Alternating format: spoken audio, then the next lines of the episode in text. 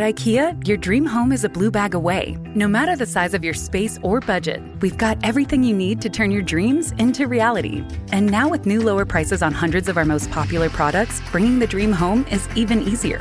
Like the gray Strandmon wing chair was 369, now 299. And the IKEA Plus 365 nine piece cookware set was $129.99, now $89.99. And hundreds more. Shop new lower prices at IKEA USA.com today. Sweet Tarts dared to combine sweet and tart. But we didn't stop there. We combined soft and bouncy to bring you new Sweet Tarts Gummies Fruity Splits, a uniquely delicious dual sided gummy with one side that's sweet and one side that's tart, but entirely smooth and squishy. Mmm, a powerfully perfect combo. Sweet Tarts, dare to combine. When you need mealtime inspiration, it's worth shopping Kroger, where you'll find over 30,000 mouthwatering choices that excite your inner foodie. And no matter what tasty choice you make, you'll enjoy our everyday low prices, plus extra ways to save, like digital coupons worth over $600 each week. You can also save up to $1 off per gallon at the pump with fuel points. More savings and more inspiring flavors make shopping Kroger worth it every time. Kroger, fresh for everyone. Fuel restrictions apply. Hey, I'm Paul Stevenson, and this is episode 70 of Vintage Rock Pod, the ultimate classic rock podcast. I bring you in depth big name interviews, 16 Rock and Roll Hall of Famers to date, and short four or five minute daily episodes as well, looking back on an event on that day in rock history on a show called This Day Rocks. Now, Vintage Rock Pod is proudly part of the Pantheon Podcast Network. Please check them out for a wide range of music podcasts on a variety of bands, genres, and styles. It really is something for everyone. But for today's show, then, I've got a great chat with a man who was a full time member of Jefferson Starship, later Starship, played on Rod Stewart's first four studio albums, as well as with Hot Tuna alongside former guest on the show, Jorma Kaukonen, So you can expect some good stories from my guest, Pete Sears. But as always, a few shout outs to start the show, and thank you to everyone enjoying these short This Day Rocks episodes. Still getting nice feedback about these. I'm glad they're hitting the spot. As well as hearing some fun stories from these big name stars that I interview, we also hear from other podcasters and journalists and fans. So I really want to say thank thanks to recent contributors to the programme Action Jackson and Mac B from the Ugly American Werewolf in London podcast, Stephen Daniel Arnoff from Bob Dylan About Man and God and Law podcast, Uncle Steve from Uncle Steve's Iron Maiden Zone, Philip from Pink Floyd Collectors, Neil Poole from Def Lep Pod, Lee McCormack from Tramps Like Us, a Bruce Springsteen podcast, Corey from Backtracks Aerosmith Revisited, Gino Conti, a Scottish radio professional, and of course, friend of the show, Joe Kay from Play That Rock and Roll podcast. Please do check them out if you get the chance. They all do great work, so please support them. I certainly appreciate their input on Vintage Rock Pod. Hello as well to Mark Wilkes this week, who messaged me some kind words, and he also asked how I managed to get my interview guests. Well, a bit of witchcraft and luck mainly, but I do have some contacts from my time in radio. I worked full time in radio for almost 20 years, which certainly helps. And I've got a good network of kind of PR agents and managers who trust me with their acts, which is certainly nice. But thanks for reaching out, Mark. It's much appreciated. Make sure that you are following Vintage Rock Pod on the social media sites as well Facebook, Instagram, Twitter, and especially YouTube, because when I get a chance, I pop up some of the video clips from the interviews I've done as well. Today's interview 70, so you've got a lot to catch up on.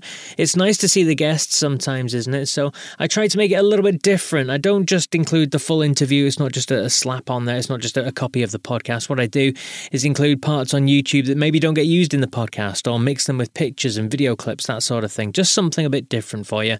Just search for Vintage Rock Pod on all those platforms YouTube, Facebook, Instagram, Twitter. Hit follow, subscribe, or like. They are entirely free, they won't cost you anything at all, and it's all just good classic rock content. Right, back to today's show then. And Pete Sears is my guest. As I said, he was a permanent member of Jefferson Starship. He worked with Rod Stewart on Rod's first four studio albums, played with Hot Tuna for many years, and has some great stories to tell. His connections are awesome, and you'll hear some fun tales, including one about Jimi Hendrix jumping on stage with his band back in the 60s, and a dog barking that made it onto one of Rod Stewart's records, plus what happened in Germany when they lost all their equipment due to a riot because of Grace Slick. Now, Pete is back with a band he played with for a short time in the 60s called Steamhammer. They're a British group who released four albums between 1969 and 1972, so we'll get onto that as well. So here you go, enjoy my chat with the great Pete Sears.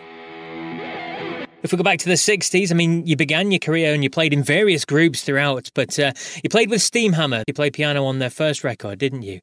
And you're back with Steamhammer now with the founding member Martin Pugh, John Lingwood, who joined Steamhammer in 72, and um, also played with Manfred Mann's Earth Band as well, I think, didn't he? But uh, you've also got Phil Colombato, and you've got a brand new record, so let's start there. Tell us about this new record then. Yeah, uh, well, we were, uh, I got a call from Martin, you know, I hadn't seen him in many years and uh, uh, he'd been asked to get, get, a new band together for, for the Glastonbury Festival because Steamhammer oh. played the very first Glastonbury Festival when it was just in a farmer's field, you know, and um, yep. and so they uh, they they they offered to give us the Avalon stage, you know, and if Martin could get the band back together, so. So he called me, and I mean, I was never a member of the band. I was just a guest on the first album, right? You know, so it sounded great to me. I used to watch the Steamhammer at the Marquee Club in London in 1969. And they, they were a great band, you know, had that really uh, classic uh, sort of early British blues rock sound, you know, and Martin was one of those cats, you know, playing, um, who'd listen to Freddie King, BB King, and those guys, and and develop their own thing based on that, like like Clapton and Beck and Page and those guys.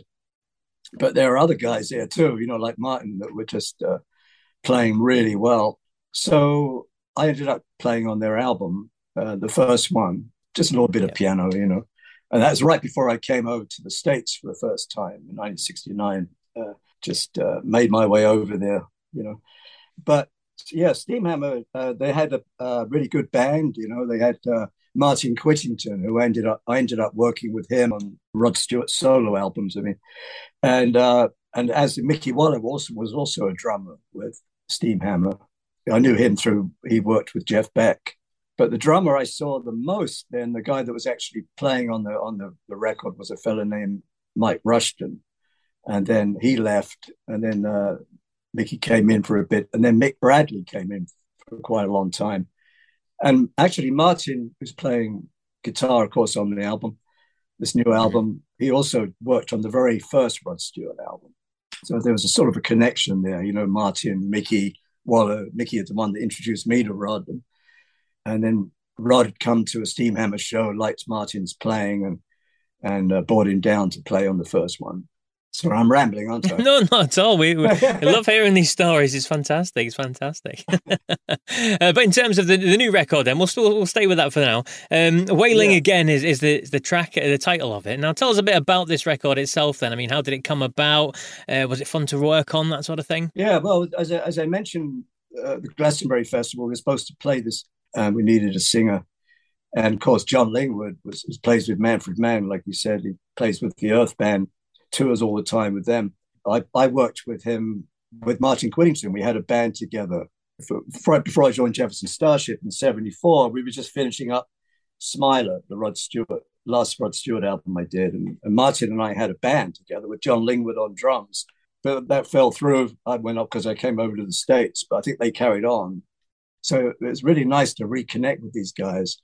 But then, of course, because of COVID, the lockdown, uh, the Glastonbury Festival was cancelled, you know, we suddenly had this thing, you know, we didn't know what to do with because we all lived apart from each other, like 6,000 miles, you know, uh, just a slight thing, you know. And, and, but I have a Pro Tool studio here. So, so they started sending me files and, and Martin would send a file, guitar track uh, that he did to a click track.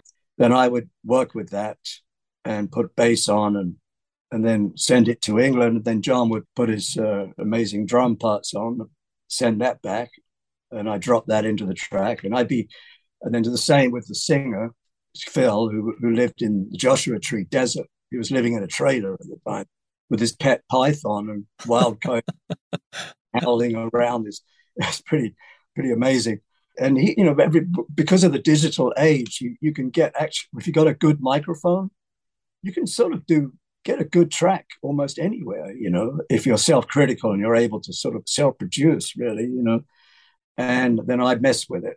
But it's, that's actually not really unlike the way some of the classic rock albums were recorded okay. in the uh, 70s. Play, you know, like some of the, the classic rock albums. I mean, it surprised me actually uh, about you know, I, you know, I wasn't sure. I thought just an experiment, see how this this thing goes. You know, then after about three quarters of the way through the project, I began to realize it's actually doesn't sound bad. You know, it sounds sounds okay. What when what's going on here? It's actually beginning to sound like something. And uh, and then we realized that we, we may have something that sounds decent, you know. And but then I really got down to mixing and really analyzed it. And so we're pleasantly surprised that some people seem to like it uh, so far. We'll see. yeah, it's fantastic. It's full of big riffs and it's hard and bluesy in points. It's, it's a great record, isn't it? Yeah, it's got that sort of early uh, blues rock thing, which a lot of those bands sort of morphed through the years and changed, the sound changed. It's just, it does have a fresh feel to this. Just as, as, a reminder, it's called Wailing Again, and I recommend everyone checks it out. It is it's a fantastic record. But uh, you've mentioned it a few times, so it'd be nice to just touch on it. I mean, you played with Rod Stewart, as you said. Uh, was it his first four albums? Some huge albums on there, some huge music on there. I mean, what was Rod like to work as a person? What was he as a person? What was he like as a creator of music? What was what was that whole period like with Rod? Uh, well, I liked his. Well, I mean, each album, his house got progressively bigger, and it's faster and faster cars, right? but uh, but he was uh, very, you know, uh, he was very sort of down to earth guy back then, you know, and uh, uh, just a great performer. You know, I've, i first saw him playing actually with um, when Mickey Waller brought me down to see him play with Jeff Beck. It was around the the Truth album, around that period. It was an amazing album they did. That was. Uh, and Mickey became a very close friend. We worked together with Long John Baldry Blues Band's first two American tours. So um, he was a, a, real character, you know. But uh, but Rod had a really interesting style of producing. He'd uh, bring you down to his house in the afternoon, uh, just play you the first time any of us heard the song. You know, I, first time I he had a grand piano there. I'd just sit down learn the song right there and try to memor- memorize it. And then we go straight to the studio, and, and it was almost always a first take, you know. And even if you mess up, and uh, he was really big on the feel, making sure the feel was there more than micromanaging, which happened in production styles later in later years in the 80s and it just became ridiculous in the 80s. I'm not talking about Rod, I'm talking about in general production yeah. style became yeah. obsessive, you know, about tuning and accuracy and this stuff. And I think a lot of uh, feel was sacrificed because of that. That's the way I look at it, you know. Because but I was with Jefferson Starship, which turned into Starship. Oh my God, I liked the Jefferson Starship a lot. But so the last thing I did was we built the City of Rock and Roll, and and it was it just wasn't really my cup of tea. But I'm I'm I'm okay with the royalties and stuff. But but uh, but you know, it, it, it, it things bands morph, you know, and lose their original thing, I guess, sometimes. But uh, why was I talking about that? For a couple? that's all right.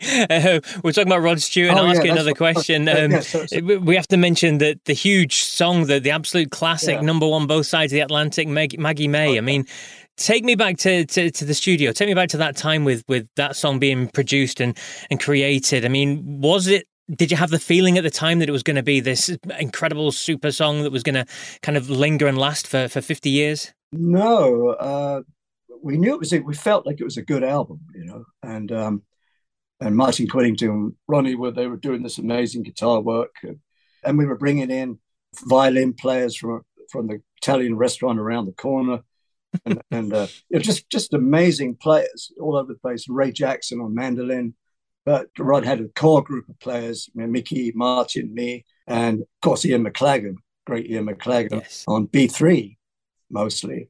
But uh, except for one track, every Rod Stewart solo album, on one track, he'd bring in the Faces as a band because they they would go off playing the stuff of so Rod's uh, solo. Yeah. So Kate, the great great drummer Ken Jones would come in, Kenny would yeah. come in, and and Ronnie Lane on bass, and, and uh, Ian would play the piano and and organ. So there was always that because the Faces recorded their own albums on a separate record label, and Rod always had a, uh, as I said, he liked the feel of of the music, and those albums really progress, just gradually evolved with minimal overdubs. So, you know, things like on the last album I did with him, the song called Sweet Little Rock and Roller, Chuck Berry song, you know, that was all completely live, you know. And Mickey Waller used to bring his dog down, this boxer dog called Zach, down to the session sometimes and just sit him in front of the drum kit, you know, in front of the bass drum. You know, so we were doing Sweet Little Rock and Roller, and Mickey's had his dog sitting there quietly. And then, and then the minute Ron Wood broke into his Chuck Berry style opening guitar riff, Zach started barking really loud, you know, and, and like, and it became this riff back and forth between Ron's guitar opening guitar lick and and the and Mickey's dog barking, and it was leaking into all the tracks.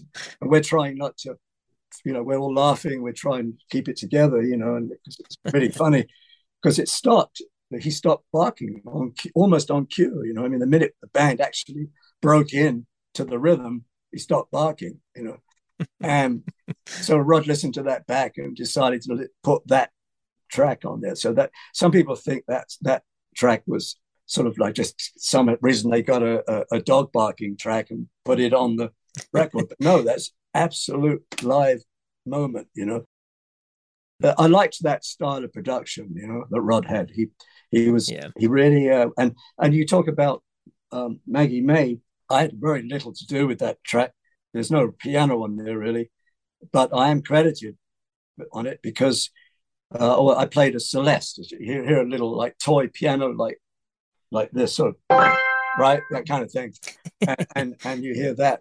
That's me, you know. But it's really Ian, it's Ian McLagan on the beautiful B3, Mickey on drums, and uh, Ray Jackson playing that that amazing uh, mandolin, but he, he, was from Lindisfarne, and uh, yes, uh, great band. And Martin Quittenton wrote that beautiful music for it with Rod, and of course Ronnie played this amazing guitar.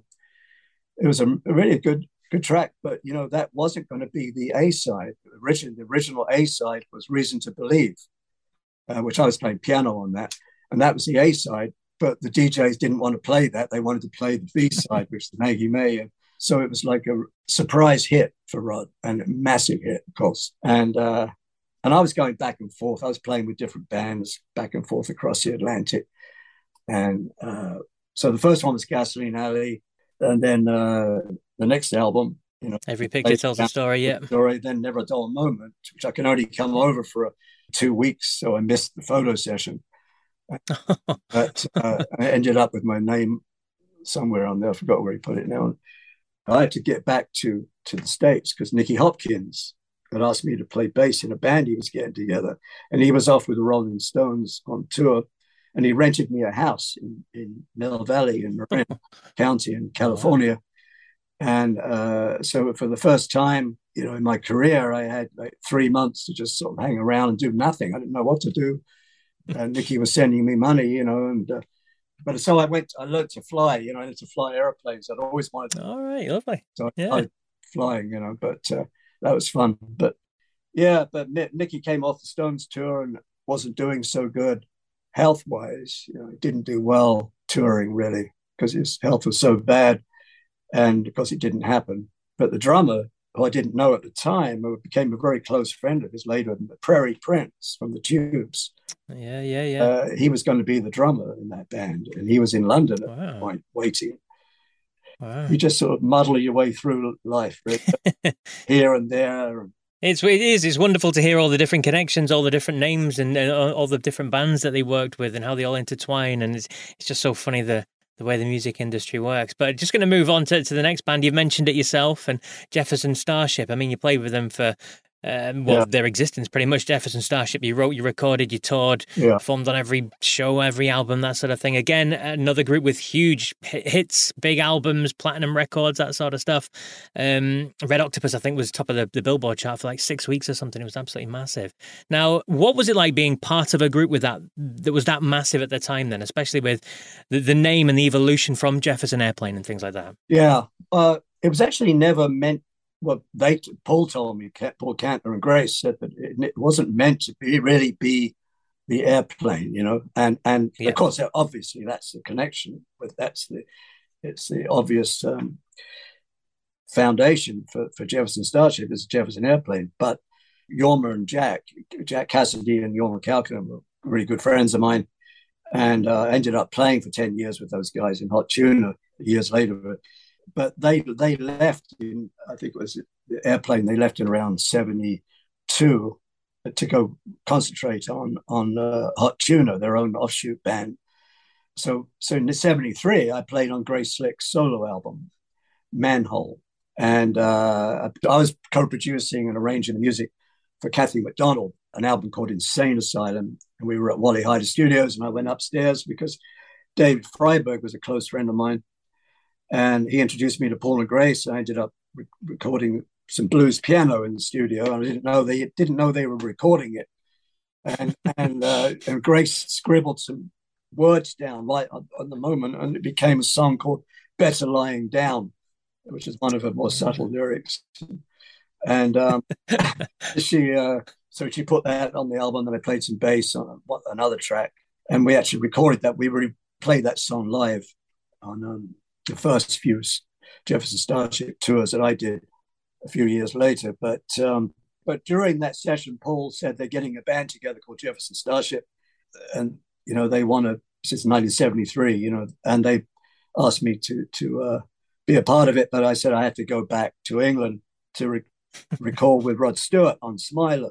You know, I'm sure Rod wouldn't have lost any sleep if I if I hadn't come back and done it. But but uh, but uh, you know, obviously, it was a, I enjoyed playing on those albums, so I, I went back and and but it took a year actually to make that album, Smiler, because there was okay. record company problems and things, and, yeah. and, between the Faces company and Rod's company, and it was this whole thing going down. But then I ended up flying over and joining Jefferson Starship, and we did our first album, which was Dragonfly, and I I wrote a song on there with Grace Slick, Hyperdrive, and that was also spontaneous. You know, that was very. I mean, Grace was scribbling the lyrics again. You know, that just really had a good idea. You know, and, and then we just Grace and I carried on writing for a while, and all through the seventies, and we had a lot, lot of great albums, and some not so good, but mostly good, and played big stadiums. You know, we did a live recording, but it wasn't meant to be a live recording back then. It turned out uh, Sony put it out years later. Uh, it was a radio station that recorded it, and it wasn't multi-tracked. It was a true live album, and, and it was, a, it was uh, in New York City in Central Park. There was about hundred thousand people out there came to see the band, and the, the live recording really captures that era, that whole feel, and telling people to get out of the trees and all this, all this stuff. it's all there. And just talking about Grace, there, I mean, she she is an iconic a person in celebrity culture, isn't she? I spoke to Jorma last year, and and he said that she she doesn't suffer fools. She says what she feels, and but at the same time, she's a lovely person. I mean, what what what's your take on on Grace as a person? Oh, I, I mean, she had a drinking problem. You know, she'd be the first to admit that. Uh, but she'd go on stage and and sing great, right? And she had the kind of personality and magnetism, natural magnetism the, the audience. She just just walked to the front of the stage, and the crowd would go nuts. You know, she's one of those front people that was just a, an amazing personality, and also a very good lyricist. And uh, the band broke up because of a problem, but uh, that was. Uh, you know, we had that big riot in Germany in 1978. That original band broke up when we lost all our equipment at a riot and, and the Lorelei Festival because Grace half of us were at the hotel trying to talk her in, talk Paul Kantner into going on without Grace. And Marty said he'd go on without Grace, but but not without Paul and Grace. So so we ended up not going mm. on. And then um, we'd asked the we you know we told the audience they could have their money back. And David Freiberg with the road manager Bill Laudner. They were they were uh, with the promoter, but I think there were certain parts of it left out. A bit about giving the money back in the in the translation, and uh, apparently, and they went completely nuts and, and you know ended up setting, setting fire to the stage and chopping up the drum kit. Um, yeah. I lost all my instruments, musical instruments on that. So that was a very traumatic thing. Grace was in her room the whole time, and, but she was sick. She wasn't well, and and uh, but normally, you know, uh, being sick would never would never have stopped her from going on performing. I mean, she, there was something else involved, but I, I won't get into. But and um, so you know, she was having a really hard time, and it's just one of those things. You know, we lost everything that day. But so, but that that was actually a really, if anybody that cares about it, that was a, a major turning point. Because when we went, we went on to play Knebworth Festival without Grace. Mm-hmm. She'd gone back to um, you know to the states to go into rehab, and uh, the Knebworth Festival we did it with Genesis, but we did it on borrowed equipment without Grace Slick, right? So it was very difficult to do, you know. But Genesis is great that day. But Sorry, can I just interrupt there? Can I ask another question as well? Um, there's a time when you're with um, Sam Gopal Dream and, and Jimi Hendrix. He was a fan of you guys and he jumped up on stage with you. Is that, is that correct? Tell us that story. Yeah, well, I mean, I, mean, I don't know if he was a fan of ours, but he got up on stage. He, he uh, but, but Sam the original Sam Gopal Dream was just a trio with Mick Hutchinson, and myself, and Sam on tablas and we'd play this sort of we had a kind of an underground following to play all the big psychedelic clubs middle earth yeah. 44 ufo club. And we did and we did some big festivals too you know and like at the uh, alexandra palace and, and uh, christmas on earth show with hendrix and everybody. So jim we were around each other. I knew mitch pretty good and mitch later asked me to join a band he was forming.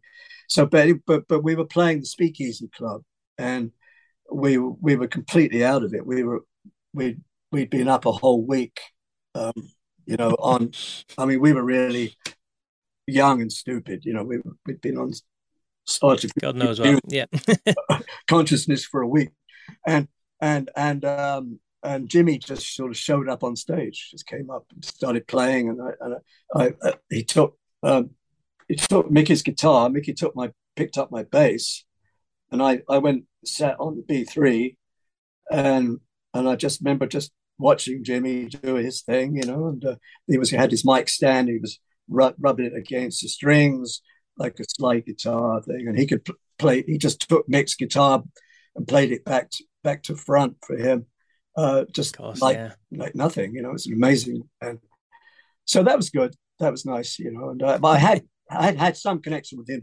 before when I was with Fleur de Lys uh, when I was when I was those guys. Yeah, we, he Chas Chandler brought him into the kitchen at Eric Eric Burdon's place and uh, the Animals House, and, and and I had a half an hour conversation with Jimi then, and and he came down and overdubbed on a record that we did called uh, Amen, and which was never released, but he Chas brought him down and overdubbed some guitar. Anyway, so we had these connections.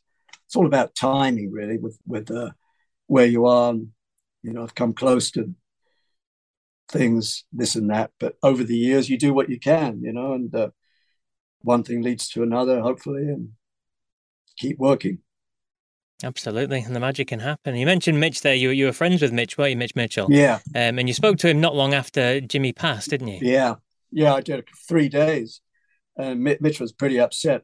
They were very close, yeah. um, and uh, he he was telling me that the receiver to the phone was was lying on the floor, which I hadn't heard anybody else say that. But uh, and like he was in, in Mitch's mind, said that you know, he was trying to get help when he was yeah and and because uh, people, some people were sort of implying that he he he, he was ready to move on. He did did it on purpose, or something. Jimi somehow committed suicide or something like that, which is farthest from the truth. And Nick, um, you know, and uh, so he said he said that Jimi was uh, looking forward to the new album, and, and uh, Mitch, and I think he, a, he was using a different drummer, right?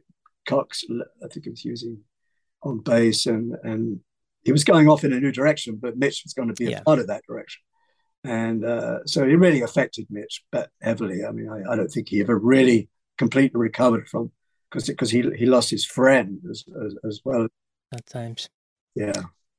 Well, it's been an absolute pleasure chatting with you, Pete. Again, I recommend everyone to check out Wailing Again by Steamhammer, the new record. And uh, yeah, just keep in touch with what Pete's doing. Fantastic work. All right. Thanks a lot, man. Good to see you. Cheers. The wonderful Pete Sears there. He's done so much, hasn't he? And he's worked with so many legends. I love hearing all those kind of stories. And I find it fascinating to hear how all those musicians seem to ebb and flow. There's lots of names in that interview that other people I've spoken to on previous episodes of Vintage Rock Pod have spoken about, or even been interviewed by me on the record as well. So it's interesting to see them all weave in and out of each other's lives and careers. Anyway, right on to this week's top fives, and it's going to be Jefferson Starship songs. Now, if you're a fan of the Jefferson family of bands, then please do go and check out my interview interview with Jorma Kaukonen, episode 35, and you can hear my top five Jefferson Airplane songs on there. But back to today, before we hear this week's selection, I want to mention some of your comments on last week's picks. I offered up my top five Cream songs, and you guys responded, as always, brilliantly. Quite a few lists had White Room's Sunshine of Your Love on there, of course. Joey Michaud offered up Tales of Brave Ulysses, which just missed out on my top five, and Sweet Wine as well. Dennis Stallard threw in Politician and Spoonful for his list. Bob Fester suggested Dance the Night Away among his favourites, along with Badge, which was echoed by Neil Maloney, and Kirsty Prince, who added that she liked the way Badge got its name, which, if you don't know, involves George Harrison. Look it up if you're not familiar. And uh, also Kevin Williams, he broadly agreed with my five, only adding in Strange Brew for his choices. Such a great set of songs from a band who are only together really for three years or so. Pretty phenomenal. Now, if you haven't checked out last week's Side 2 show yet, please do so. I speak with Jeff Berlin, a friend of Cream's Jack Bruce. In fact, Jack said that Jeff was the best bass player he'd ever heard. Well, anyway, Jeff talks about his friendship with Jack, how he inspired him, and about a new tribute album to Jack, which features an incredible cast of musicians, including the likes of Sammy Hagar and Rush's Alex Lifeson and Geddy Lee. But back to today's show again, top five, we're talking Jefferson Starship. Now, remember, this is my own personal choice. It's highly subjective. I don't expect you to agree. In fact, I'd love to hear from you if you do disagree. So here you go my favourite five songs from Jefferson Starship. At 5 is a track from the last album Nuclear Furniture. It opens the record, in fact. It's very 80s but has such a groovy beat that hooks you in, and that's why I've got a soft spot for it. It went to number 6 on the Billboard Mainstream Rock Chart in 1984. At number 5 is Laying It on the Line.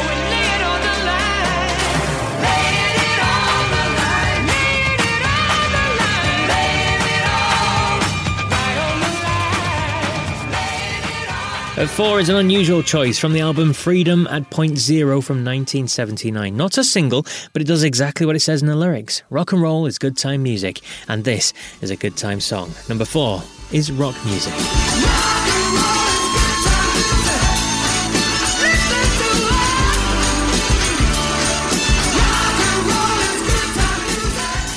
At 3 is the first single released from the album Modern Times, went top 30 on the Billboard Hot 100 in 1981. It has that big, fuller 80s sound and a killer chorus.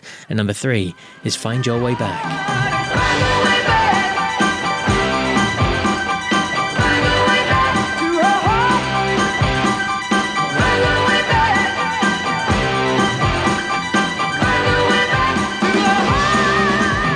My number two is another slightly unusual pick, probably. A bit of an epic, nearly seven minutes long, taken from the platinum selling album Spitfire from 1976. I love its growing, building melody, reminiscent of that era rock songs. At number two is St. Charles.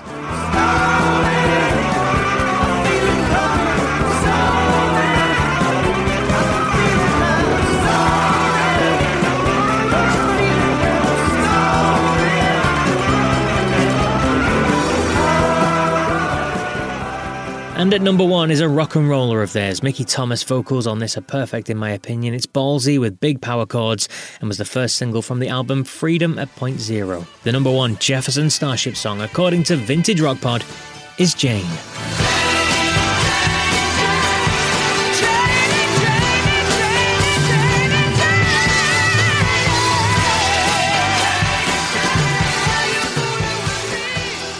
And there you go, plenty to dissect in there, I'm sure, but that's my personal selection. I can hear cries of, what about miracles? But for me, I always found it a bit syrupy, and I, I do like my rocking numbers. So please come on, tell me what your thoughts are on that list. Email me, vintagerockpod at gmail.com, or message me on the social media channels. I'll give you a mention on next week's show as well, which, by the way, is with a blues rocking Canadian guitar hero, so you don't want to miss that. Or, for that fact, any of the Vintage Rock Pod episodes that I do put out, whether it's a main show, a side two, or a This Day Rocks, which comes out every single day. Loads of classic rock content for you to listen to every single week.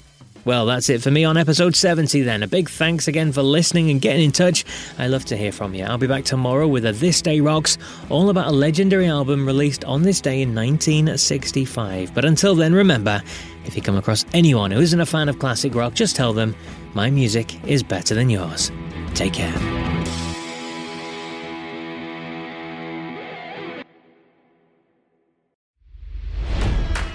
It's NFL draft season, and that means it's time to start thinking about fantasy football. FantasyPoints.com features industry leading experts and prognosticators using proprietary hand charted data to help you score more fantasy points. FantasyPoints.com is the place to go for whatever kind of fantasy football you play. Whether you play fantasy football, daily fantasy sports, or do a little bit of everything, Fantasy Points has the meticulously researched content to guide you to victory.